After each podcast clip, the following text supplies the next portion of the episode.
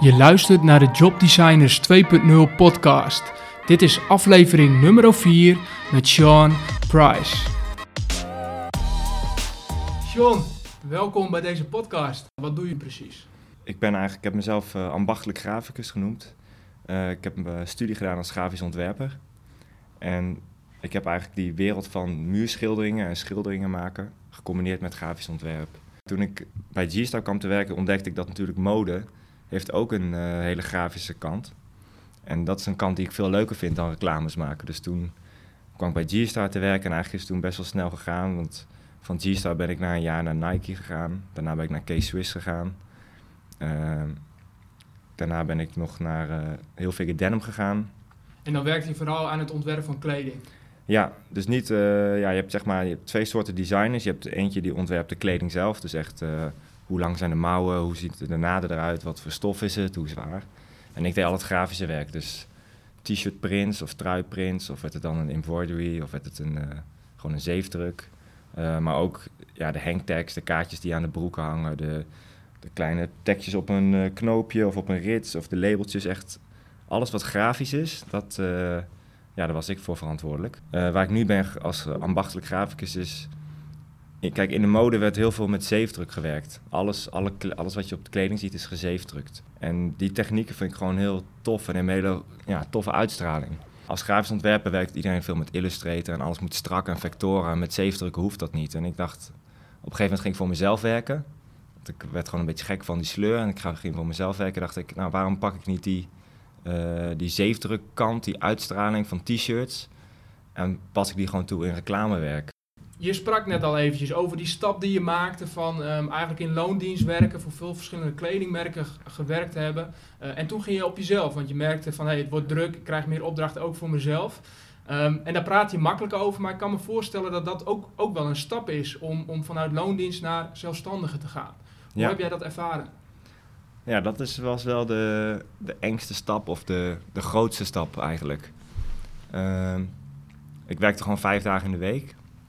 En dan werkte soms in het weekend deed ik dan uh, muurschilderingetjes erbij. Of uh, ja, wat ik zei, opdrachten voor klanten.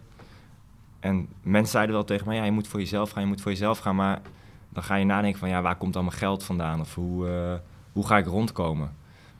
Maar ik weet niet, ik ben toch iemand die altijd meer naar zijn gevoel heeft geluisterd. En ik was, werd, gewoon niet gelukkig van die sleur. Elke keer 9 tot 6 daar zitten. En altijd hetzelfde. Heel veel denim, heel veel denim. Elke keer opnieuw ontwerpen. En op een gegeven moment kreeg ik gewoon een iets grotere freelance klus. En die heb ik toen in de weekenden erbij gepakt. En toen heb ik daarna gevraagd of ik vier dagen in de week mocht werken. Nou, dat mocht alleen uh, als je een kind had. Nou, ik had geen kind, dus uh, toen bleef je kon ook niet eh, snel eentje tevoorschijn toveren. Dus dat ja, ik dacht misschien kan ik eentje lenen en een rondje door, de, door het gebouw lopen. Nee, maar uiteindelijk, uh, toen heb ik toch nog ben ik gebleven. Maar na een tijdje dacht ik, ja, die grote freelance klus bleef doorgaan. Dacht ik, nou, dit, dit is gewoon het moment. Ik spring gewoon in diepe. Ik heb een supergoed cv, dus als het niet lukt, ben ik zo weer terug op loondienst. En uh, ja, toen ik eenmaal begon... Kijk, als je... Het klinkt misschien een beetje raar, maar ik weet nu ook niet waar mijn opdrachten vandaan komen over volgende maand. Maar als je gewoon ergens energie insteekt, krijg je op datzelfde gebied weer energie terug. Dus als ik alleen in de weekenden aan mijn vrije werk werkte, kreeg ik maar zoveel procent energie daarvan terug. Maar als je fulltime voor jezelf gaat werken, dan krijg je ook fulltime energie en opdrachten terug. Dus uh, dat is van tevoren nog moeilijk te zien als je in loondienst ziet. Maar zodra je voor jezelf werkt en al je aandacht op, op je eigen bedrijf gaat, dan groeit dat ook veel harder. En dan komt het dan komt het gewoon helemaal goed. En hoe is dat dan gegaan? Hoe is die beginperiode gegaan? Lukte dat ook? Of heb je ook echt moeilijke momenten gehad dat, je, dat, dat er geen opdrachten binnenkwamen uh, en, en, en dat je echt even vast zat?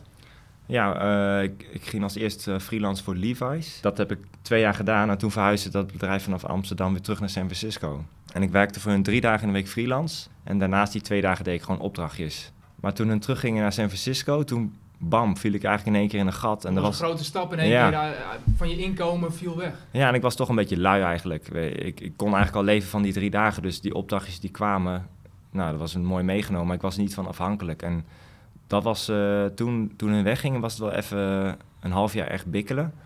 En wat hield dat in? Bikkelen? Nou, eh, macaroni met ketchup eten, dat is gewoon bikkelen. Dus gewoon je inkomen la- of je, je uitgaven laag houden. Ja, nee, ja, het is...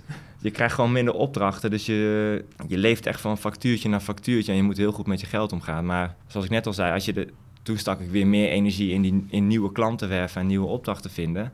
Nou, en binnen een half jaar was, begon dat terug te komen. Dan kreeg ik meer klanten. Eh, mijn social media zag je natuurlijk dat ik veel verschillende opdrachten deed. Dus kwamen ook weer eh, mensen van, oh, dan is het ook misschien iets voor mij. Terwijl eerst had ik meer op Levi's, Levi's, Levi's. En denken mensen, oh, hij is kledingontwerper.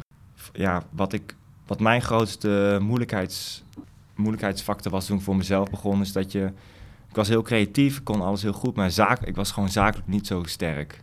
Ik wist eigenlijk niet hoe het moest. Eh, je wordt je geleerd hoe je moet ontwerpen, maar je wordt niet geleerd hoe je, hoe je prijzen onderhandelt, hoe je facturen schrijft, hoe je je administratie doet, hoe je planning doet.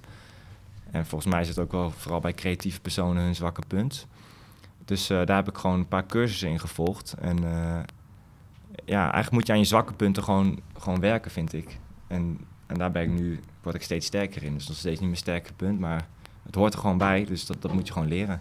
Wel- welke tip, welke adviezen heb je daarvoor voor iemand die ook creatief is, die, die goed is in zijn werk en dat vervolgens wil gaan verkopen? Nou, wat wel grappig is. eh, kijk, mensen die, die eh, huren jou eigenlijk, willen je altijd inhuren voor iets. Tenminste, eh, in mijn vak dan willen ze inhuren voor iets wat je al gedaan hebt.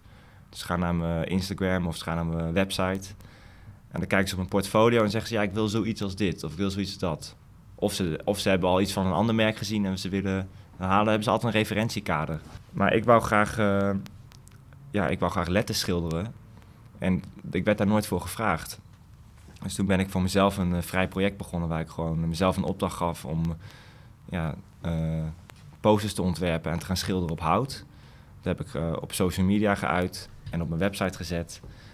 Het Support the Locals project, ja, zoals je die inderdaad, hebt. dat hangt hierachter. Ja, dat, en dat heeft me weer, als mensen het eenmaal zien, denken ze, oh, dat is tof, ik wil zoiets als dat. Of dat zeefdrukken, ik zeefdrukte al heel lang voor mezelf. Eh, toen ik voor mezelf begon, af en toe kleine opdrachtjes of posters ging ik zeefdrukken, maar nooit... Ik, het leek mij tof om live te zeefdrukken, dus eh, in een winkel of tijdens een event. Maar die opdracht krijg, die kreeg ik gewoon niet. En dus ik probeerde het heel vaak te verkopen van, hey, misschien moeten we dit doen, misschien moeten we gaan live zeefdrukken. En dachten ze, nou, nou, nee, ik wil liever iets wat ze al kenden. En toen ik eenmaal mijn eh, eerste live zeefdruk event gewoon gratis had aangeboden, dan wouden ze het wel. Dan heb ik het gefilmd en kon ik het laten zien. En nu verkoop ik af en toe live zeefdrukken. Dus voor mensen die eh, voor, ja, voor hunzelf willen beginnen of iets hun werk willen verkopen, is eigenlijk ehm, mijn advies dat je eerst moet geven en dat je dan pas wat teru- terug kan verwachten. Of je moet eerst iets maken wat je graag zou waar je een opdracht in zou willen hebben. Dus misschien letters schilderen op hout. Dan laten zien en dan pas krijg je de opdrachten binnen.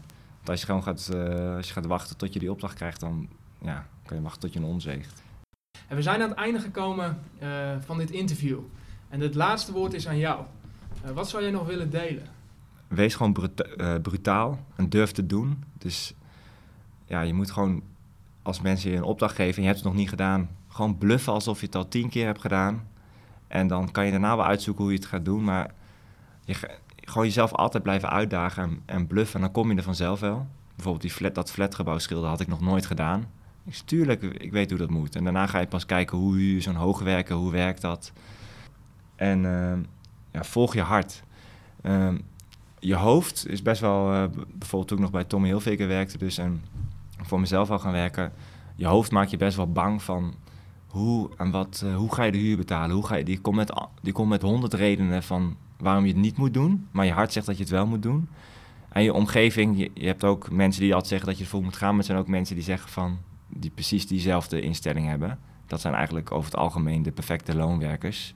Van eh, hoe ga je dit dan wel doen? Of eh, kan je je auto wel betalen? Of eh, wat nou als je geen opdracht krijgt? Gewoon allemaal dat soort dingen. Je moet eigenlijk je, hart, je hoofd en je omgeving gewoon uitschakelen. En niet door die angst van hun laten leiden. Maar door je, gewoon je hart volgen. Als het helemaal misgaat, dan kom, kan je altijd zo weer terug. Maar spring gewoon in het diepe en dan krijg je, eh, is echt heel belonend.